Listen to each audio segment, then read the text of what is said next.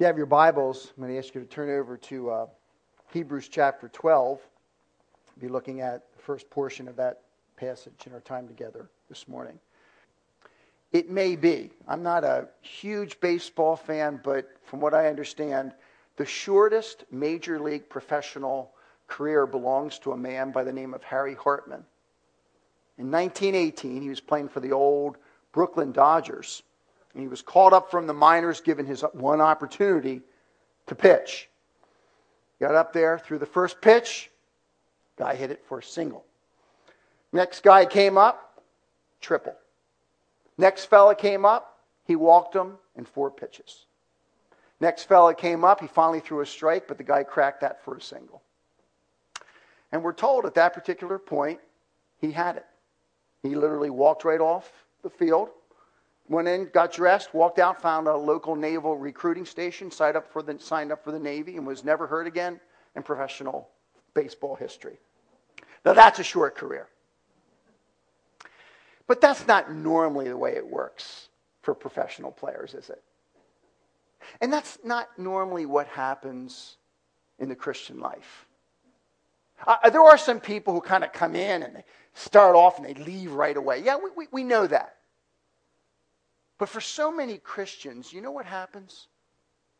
Life just kind of wears against them, doesn't it? It just feels like one problem after another. You're trying to stand for Christ and people are opposing you and the devil's attacking and it's just and it just kind of wears off the edge so often for believers, doesn't it? What, what I want to do today, I want to encourage you, believers. Because Hebrews 12 comes to believers who just feel overwhelmed with the difficulties of life.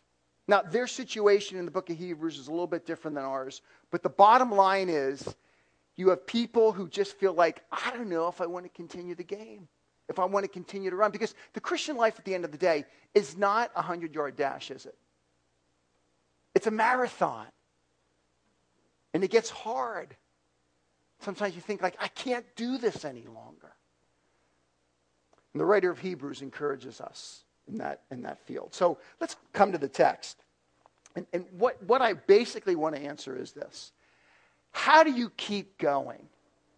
You know, Casting Crowns has that song called It's a Slow Fade. And you just kind of feel sometimes like you're fading. It's, it's hard. And, and, and the Bible says, no, it wants you to realize this is a marathon, and God wants you to persevere and continue. How do you do that? The writer indicates two ways in this text. I want to focus most heavily on the second. But he does indicate something else. Let me just read the text Hebrews chapter 12, familiar text. Therefore, since we have so great a cloud of witnesses surrounding us, let us lay aside every encumbrance and the sin which so easily entangles us, and let us run with endurance the race that is set before us. In, in the, I don't want to get Greeky on you, but, but, but, but in the Greek, the key emphasis in that text that I just read is let us run with patience the race that is set before us. Everything else subordinates to it in the text. Everything. And what he says is this if you and I are going to persevere in our faith, the first thing is we got to put some things off. Um, perhaps the best way to explain this in the text here, it talks about putting, laying aside encumbrance in the sin which entangles us. Um, if I told you I was a marathon runner and um, I tried to put on a lot of weight, as much weight as I could before I ran a marathon, what would you tell me? You know, Finkbeiner, I know you were nutty. Now I'm convinced of it. I mean, you are, you are loony. You want to be as lean as you can be, don't you? You don't want to wear weights or anything like that. And God says, look, if you're going to persevere in the life I have for you, number one, there's some things you just got to put off. Encumbrances and the sin which so easily um, holds us down. Encumbrances doesn't necessarily mean things that are innately sinful in and of themselves. It just means the distractions of life. Are, are sports good? Um, uh, okay, I mean, I mean, I mean, I, I love sports, right? Can sports become an encumbrance? a distraction for us in our faith walk with Christ. They can't. yeah, yeah, absolutely. And we could pick a whole. Do you really? I mean, you're opinionated on this apparently, but but but but but but you know, there's all kinds of things like that that that are not innately sinful in themselves. The computer. I, lo- I love computers. I use computers all the time. Can they be distracting? See, things that are not innately sinful in themselves can so take my time that they keep me from focusing on what's most important. And this text says, put it off. And the sin, which so easily entangles you. If there's anything you're struggling with in your faith walk, and we all struggle, but if there's anything that's overwhelming you that you're holding on to, God says it's going to be so hard to run this life. Because it's hard enough, so as it is, when you're holding on to things and you say, you know, sometimes I love God, sometimes I love that. Uh, man alive, it'll just drag you down. And you know it in your heart. You know what it is that you say, boy, if I'm not careful, it's easy to love that thing more than I love God Himself. And this text says, put it aside. The main emphasis of the text, though, isn't there. It is, I mean, that's part of it if you and I are going to continue, we've got to put aside distractions and sins which hold us down. Okay? All right, Doug. I, by God's grace, I'm really trying to do that. Now what? And then he says, it's all about where you focus. He tells us where to look. And he tells us where to look. Basically, he tells us to look at three places in the text. Notice what he says. Therefore, since we have so great a cloud of witnesses surrounding us, the first thing you do is you look around. Now, the imagery of the text here is um, you've got this, this marathon runner, this runner, and he's in a stadium, and surrounding him are these great cloud of witnesses. Now, when I was growing up, I don't know where I picked this up, but some preacher must have told me this. I kind of figured that, that what this meant was there I was trying to live, live the Christian life. And Uncle Henry, who had died years before and who was now in heaven, was up in the stands watching me, thinking, oh man, there he goes again. What is up with that kid? You know, Uh, that's, I don't know, somebody, I don't know where I picked that up. It's not what this text is talking about at all, you know, folks. The purpose of the text is not saying they're watching us. You know what it's saying? We're watching them. And who specifically are we looking at that surrounds us? It's people who have gone on before us in their faith walk with Christ. They're all the people that are mentioned in Hebrews chapter 11. One person after another. Let me have you just for a second go back with me to verse 32 of chapter 11. These are some of the people in the stands. As I'm trying to live the Christian life, and at times it gets so hard, look around. And who are some of these people that you see? Because he's going to say, we're like them in many ways. Look at what verse 32 says. What more shall I say?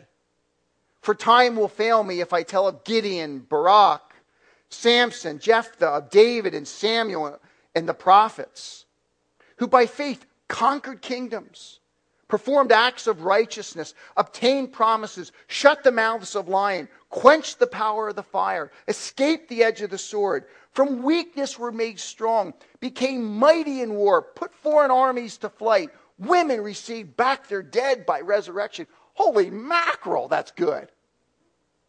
So he says, Look, as you're running this life, I want you to look around, and what you will see in the saints of God that have come before you is a faithful God who is so faithful in their lives, there are times when he steps in and he gives them victory in the midst of all their difficulties. And all these great things, people come back to life. Kingdoms are conquered. Daniel's sitting in a lion's den, and for whatever reason, well, we know the reason it's God. That lion's not even hungry that day, or all those lions. And, and, and all of that is about a God who is at work in their lives, who is at work in our life, who says, I am so great that I can step into a life of difficulty and I can just sweep away the circumstances and give you victory so you can see I am the great God. Now you're sitting there like me and saying, I don't know. He hasn't swept away some of my difficulties. Look what the text goes on to say. The same God who steps into their lives and at times gives them great victory over those difficulties, at other times chooses to give them endurance through those difficulties. Look what the text says. Verse 35b. And others were tortured, not accepting their release in order that they might obtain a better resurrection. And others experienced mockings and scourgings, yes, also chains and imprisonment. They were stoned, they were sawn in two, they were tempted. They were put to death with the sword. They went about in sheepskins and goatskins, being destitute, afflicted, ill treated, men of whom the world was not worthy, wandering in deserts and mountains and caves and holes in the ground. See what he says? This great God, as you look around at these people in the past, you will see a great God who chooses in his sovereignty sometimes to step in and to give victory over difficulties, but at other times chooses to give endurance through those difficulties. He doesn't take the difficulties away. He strengthens his saints through those difficult times. You're no less of a Christian because God does the second rather than the first. Do you know that? He's the same sovereign God. And in eternity, when we look back, we'll say, wow, I can see it. It all makes sense to me. But going through it sometimes, man, I want to be on the victory side. Don't you? I say, God, I want to be the guy that you do the great victory through the difficulty and take it away. Let somebody else be the other guy or gal. But we got to leave that with Him. But what I want you to know, folks, the point is this it doesn't matter what you're going through. Because when you look around, what you will see is saint of God after saint of God who trusted in a faithful God at times to wipe away the difficulty and at times to give strength through the difficulty. He's the same God. And you can rest in him. Do you see? So he says, Look, as you are running this life that is before you, I want you to look around. What you will notice is that they're just like you because it's the same God who is over them. But he, he makes this other statement at the end in verses 39 and 40, which is fascinating to me. I love it. Look at what he says. Not only are we like those people, we're actually privileged above them. Notice what the text says. And all these, having gained approval for their faith, did not receive what was promised because God had provided something better for us so that apart from us, they should not be made perfect. Let me ask you something. Find one of those saints of God in the Old Testament. Did they understand the cross the way you do? Did they understand the resurrection of Christ the way you do? The coming of the Spirit at Pentecost the way you do? The, how, the way the whole thing's going to come to end, to, the, to end at the end of the day when Jesus Christ comes back. Did they understand that like you guys do? Like any of us? They don't. They didn't. And what the writer says is look, as you're running this life, look around, look around, stay the course because the faithful God sometimes overcomes their difficulties, sometimes gives them strength through the difficulties. And you know what? As hard as it was for them, you're in a much better position than they are because you're on this side of the cross. You understand stuff they never understood. There's a passage in Matthew chapter 11 and verse 11 where Jesus is talking to the crowd about John the Baptist. I love it. It's a great passage. He says, Of those born of women, there has been nobody born greater than John the Baptist. I I wondered about that. You mean John the Baptist is better than Joseph and Daniel and Jeremiah and David and Abraham and all the guys in the Old Testament? Why? You know why, folks? Because he could point to Jesus Christ more clearly than anybody that had come before him. But you know what Matthew 11 goes on to say? Of those born of women, there is no one greater than John the Baptist, but he, we might say he or she, that is least in the kingdom is greater than he. Do you know I'm greater than John the Baptist? Why? Because of my character? I don't think so. You know why? Because you and I can point to Jesus Christ understanding the fulfillment of Scripture in a way that John the Baptist never could. He knew Christ was Messiah, but he didn't know what that all meant. The point is this as you're running this life and you say, man, it's hard. Yeah, it was hard for them. And a faithful God worked with them, but even more than them. You are in a place of history in which you know so much more about Christ than anybody that ever came before you. Rejoice over that. So if I'm going to run this life, I got to look around. But I also got to look ahead. Notice what the text goes on to say. Let us run with endurance the race that is set before us, fixing our eyes on who? On Jesus. That's who we look ahead to. Fixing our eyes on Jesus, the author and perfecter of faith, who for the joy set before him endured the cross, despising the shame, and has sat down at the right hand of the throne of God. For consider him who has endured such hostility by sinners against himself, so that you may not grow weary and lose heart. He says, Look, the writer of Hebrews says, Look, life is hard and it just kind of wears away at us over a period of time. And yeah, you come here, you're here Sunday, and that's wonderful. And but there's some days where you just feel kind of just like, I don't know about all. I just I don't know if I can continue with all this. It's, it's so hard. He says, I don't want you just to look around. I want you to look ahead. And what you see when you look ahead is Jesus. He's the author and finisher of our faith. He's the one that set the course for me, and he'll take me the distance. You know, in a race, he's the ultimate champion and the ultimate player coach. He's all of those things for us, folks. And he doesn't ask us to do anything but follow him, but never to the extent that he followed. I, I often use this analogy, but this text tells us about it because it talks about joy, it talks about sacrifice, and it talks about blessing. And you know Philippians 2. Jesus Christ, who is God of very God, isn't he? So he is. He's God, God the Son. In perfect fellowship and in joy in the Trinity. And frankly, the Trinity didn't need us, did they? Because God is love, God desired creatures like us with all of our foibles and problems. And Jesus was willing, when that creation had gone astray, Jesus was willing to go from here to come and become a man, but not just to become a man, as Philippians tells us, but to descend again and again to be a servant, not just any old servant, but become human, and not just human, but to die, and not just to die, but die on a cross. And not just die on a cross in such a way that he, he faced physical pain. Other men died on a cross and faced physical pain. But to go to a cross where he would be shamed, not recognized for who he is, and in that whole process pay for the sins of the world. That's unbelievable. I mean, I, I mean, how can I do it? that's almost blasphemous because it's way much higher and it's way lower, right?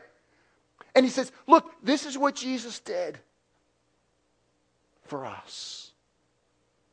And now, as the exalted Lord, he sits at the right hand of the Father. So you think of a V. That's what the writer describes of Jesus Christ. And he calls us to the same thing. I never start here, and I never go this low, and neither do you. Because none of us are God. We start like way down here somewhere, and we drop about this far. That's it.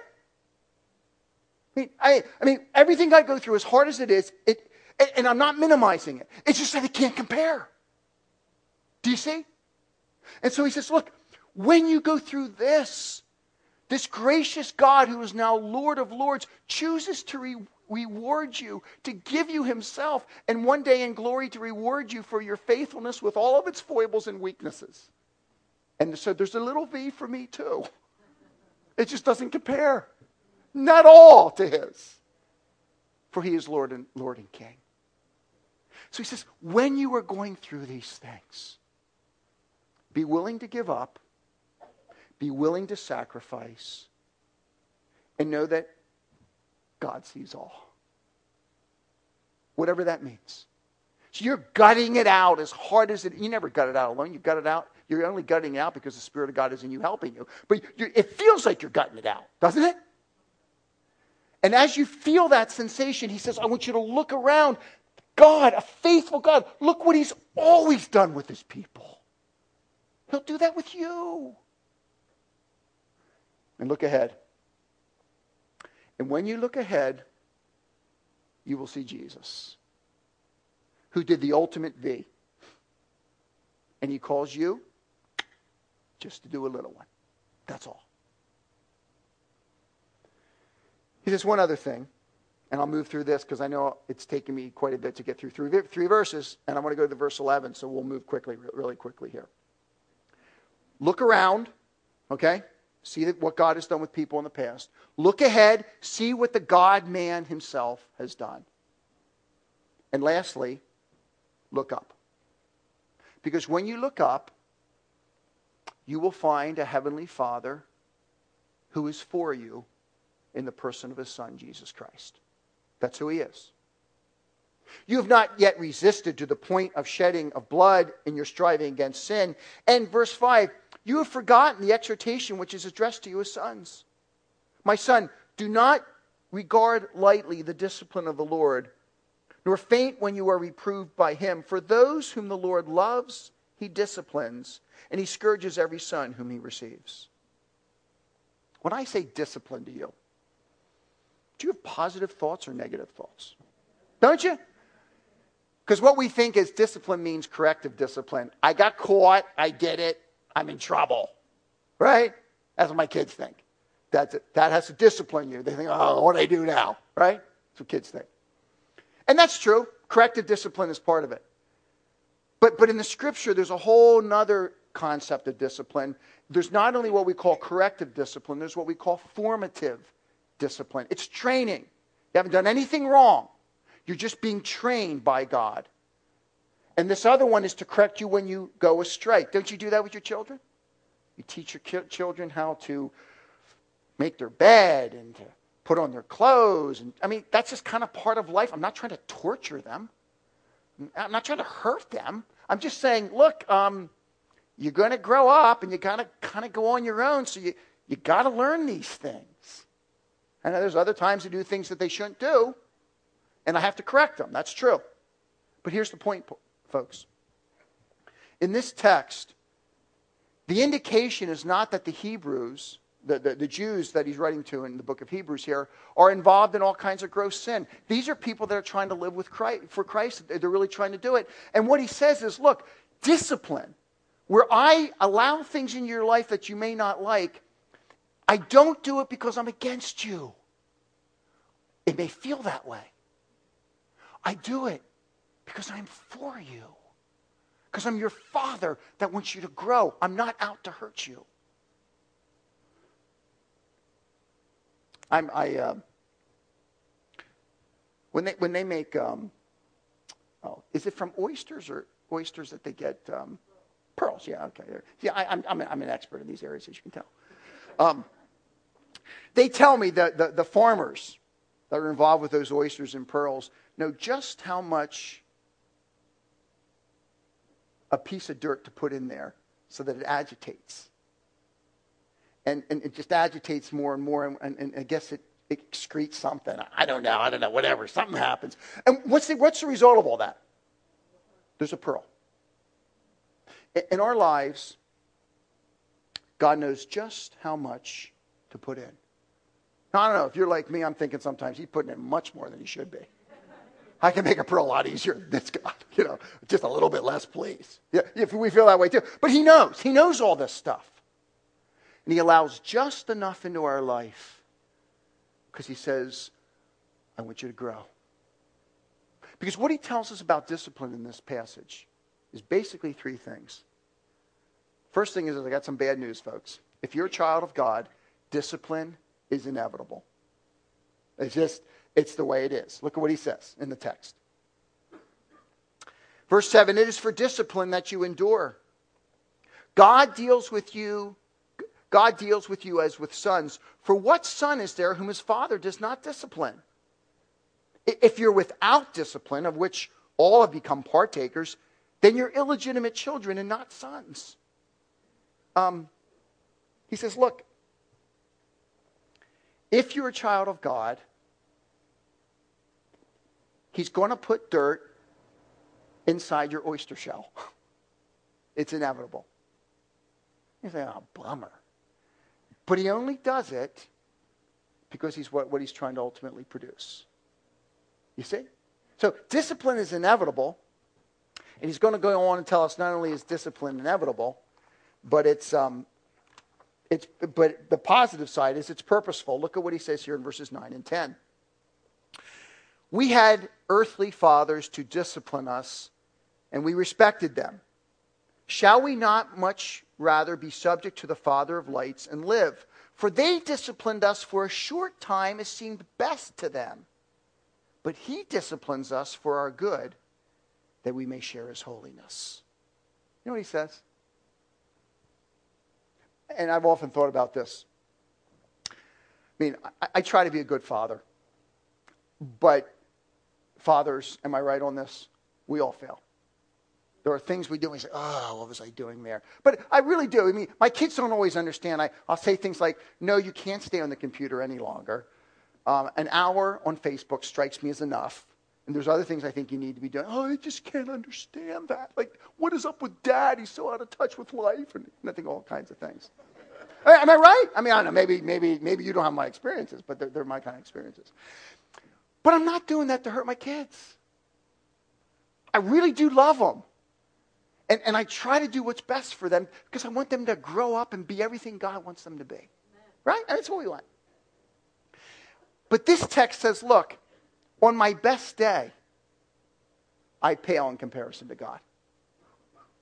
Because if your earthly father does that, how much more will your heavenly father carefully craft that piece of dirt, place it right where it needs to be, so that what is produced is exactly what you need and what he wants?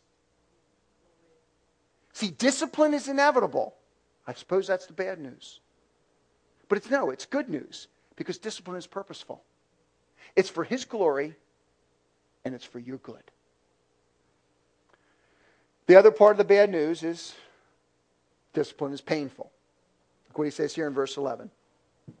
All discipline for the moment seems not to be joyful, but sorrowful. He's a realist. It's hard.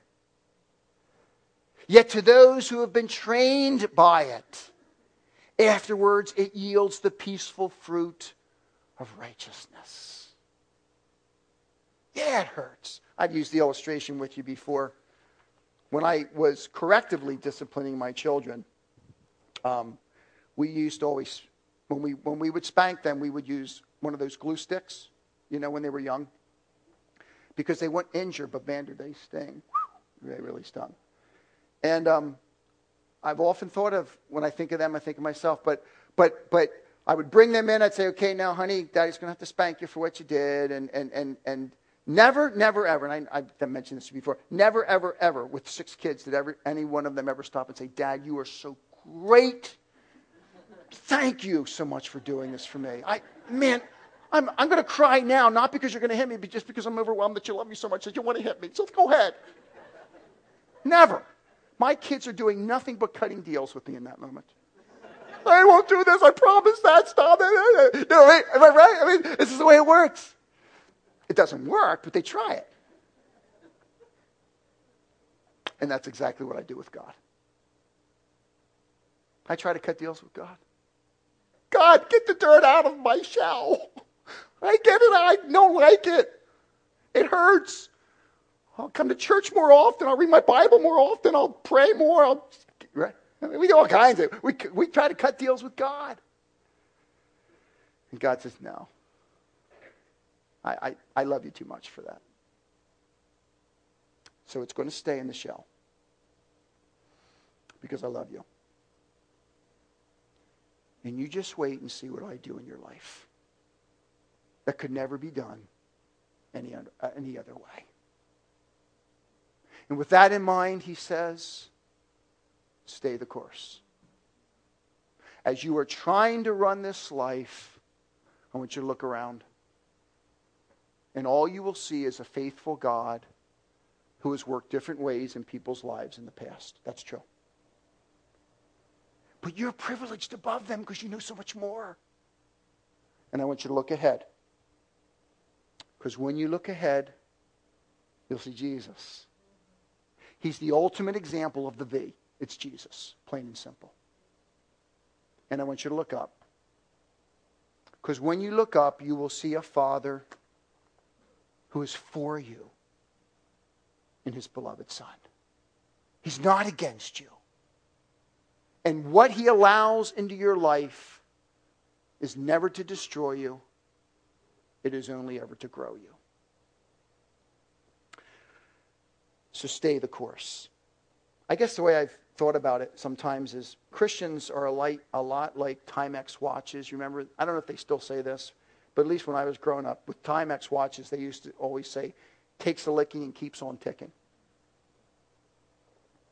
Remember when you were young, the, the Weebles? Weebles will wobble, but they what? They won't fall down. I mean, Christians are like that. You know, guys even young, do you know what I'm talking about? Weebles? Do, do we, you know, they're heavy on the bottom, and you, and then eventually what happens? They come back up again.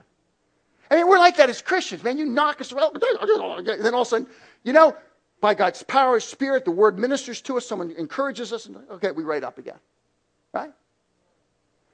We take a licking. But by the power of the Spirit, we keep on ticking. It's what God does. And we're like the Energizer Bunny. We just keep going and going and going by His grace. So I don't know where you are in your marathon. Maybe you're breathing heavy. Maybe you're slowing down. Maybe you've stopped. Maybe you stepped on, onto the sideline. Maybe you're a spectator who has never entered the race and have never become a Christian. You can't gut something out that you haven't entered. You need to become a Christian before God can help you walk as a Christian. That's the way it works. But I don't know where you are, believer. But I know this. If you lay aside those things that hinder you, and you focus where you need to focus, God will do a work in your life that only He can do. Lord, we thank you for these words of encouragement from Hebrews chapter 12.